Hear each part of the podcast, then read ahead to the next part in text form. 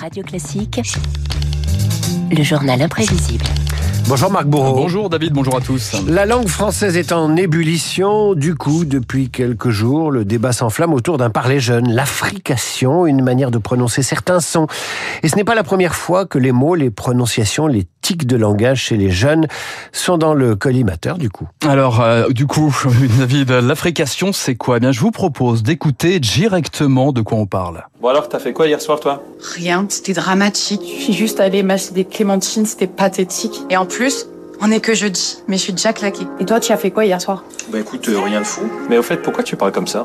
Mais oui, bonne question. L'affrication, une façon de prononcer les sons du, di, tu et ti. Ça vous donne cette phrase. Vous êtes bien sur Radio Classique. À passer 30 ans, c'est pas simple. L'affrication retrouve, se retrouve dans le rap, la télé-réalité et donc dans tous les collèges et les lycées de France. Et ça faisait bondir Eric Zemmour la semaine dernière. Qui parle comme ça? Qui dit atch Tout le monde sait que c'est la jeunesse maghrébine et africaine. Alors c'est plus compliqué que ça. Africation avec deux F vient du latin africare, la friction des syllabes entre elles. Quant à l'origine, certains évoquent Marseille, d'autres le Québec, le Maghreb, une piste aussi, la Martinique, qui se prononce bien Machinique chez les Martiniquais. J'espère que je le dis bien. Euh, Tous les linguistes sont mobilisés, en tout cas dans les médias. Cyril Trimaille de l'Université de Grenoble travaille dessus depuis le début des années 2000. Résultat, l'affrication, on le pratique sans le savoir. C'est une manière de prononcer qui a déjà donné des grands changements linguistiques en français. Et le mot champagne, par exemple, au cours des siècles, la prononciation de départ est campagne. Ensuite, on va avoir quelque chose qui va être comme champagne, puis champagne, et puis champagne. C'est un processus qui s'est déjà produit pour donner naissance à la langue française euh, entre le latin et le français en quelque sorte. C'est extra. C'est extra. Bon, rien de nouveau sous le soleil finalement, David, hein, quand on écoute ce, ce linguiste. Ben, je sais pas, moi je pense à Enrico Macias, il pratique, il pratique la- l'affrication. Ben voilà, sans doute, hein, et sans le savoir. C'est extra, en tout cas, extra. Voilà une expression qui fait mouche. 1969, Léo Ferré donnait un coup de jeune à ses paroles et la télé découvrait le langage des ados. Tu dis jamais extra. euh, Si, quelquefois, Qu'est-ce que c'est alors pour toi, extra? C'est un mot comme ça pris dans le vocabulaire. euh. Pour des vêtements, on emploiera plutôt euh, génial. vachement. Vachement, vachement. Vachement. général. celui qu'on entend le plus. Alors, vachement, qu'est-ce que ça représente? Tout. Ça- tout Tu sais, maman, que je suis Morgane de toi. Mais bien sûr, avant que la France ne soit chébran, C'est déjà un peu dépassé, hein Vous auriez dû dire câblé. Renault ressuscitait l'argot avec en prime la gouaille et c'était le pied. C'est un langage que j'ai appris, bon, euh, déjà quand j'étais môme, et puis après quand j'ai arrêté mes études à 16 balais, euh, j'ai pas employé les mots du dictionnaire.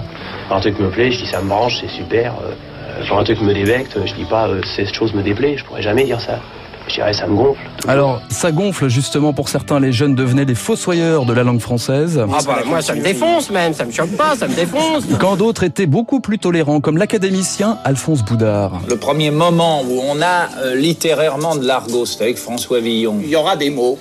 Il y aura les mots, les mots les plus caractéristiques, les plus marrants, les, les- qui parlent le mieux à l'oreille, seront ceux qui, qui entreront dans l'histoire. J'avais la belle serre qui que va. Quand je la resserre dans mes bras. Ouais, Jacques Dutronc, lui aussi, joue avec les mots, David, du Verlan dès 1971. Depuis, le langage des jeunes s'est mué, antique de langage, petit florilège. Frère, t'as vu? Tu vois? Genre, wesh. Vas-y. Alors, du coup, j'avoue. Donc, du coup, wesh. Voilà, donc du coup, wesh, l'éthique, on en prononçait, David, pas moins de 5 par minute, 1 toutes les 12 secondes, selon une étude d'Harvard. Et ce n'est pas le monopole des jeunes. Le meilleur exemple, évidemment, ce sont les journalistes. Aïe aïe aïe Alors, euh, Conséquence, eh bien, Absolument. Comme dans les journaux, d'ailleurs. alors, En tout cas, euh, écoutez, mais euh, bon, voilà, vous savez tout. Et donc, euh, voilà. Alors, l'affrication, est-ce que c'est si dramatique? Personne n'est à l'abri d'un tic ou d'une prononciation particulière. On se quitte avec sans doute la diction la plus connue du 7e art, Valérie Lemercier, Christian Clavier, dans Les Visiteurs. Est-ce que vous avez un polar À quoi? Un Polaroid, Jack. Les, les autres est cassé, les enfants l'ont jeté dans les cabinets. Oh non, on n'a pas de pola, non. Et puis je m'appelle Jacques-Henri, pas Jacques. Ici, tout le monde est déporté. euh, Alors même si j'avais un pola, je n'aurais aucune envie de faire vos photos. Ok, je vous fiche la paix, je vais me débrouiller toute seule. hein. Ciao, ah Salut, tu vas bien Le journal imprévisible de Marc Bourreau à retrouver chaque jour sur l'application Radio Classique. Non, ça marche pas la frication avec Radio Classique. Puis je vous recommande à 7h20 tous les matins, du lundi au vendredi, le, euh, la, la chronique de notre Marc académicien, Mar- Marc Lambron. Et, et si on parlait euh, français, il, euh, il tord le cou à toutes nos fautes de français et de langage. Allez, tout de suite, David Barou et son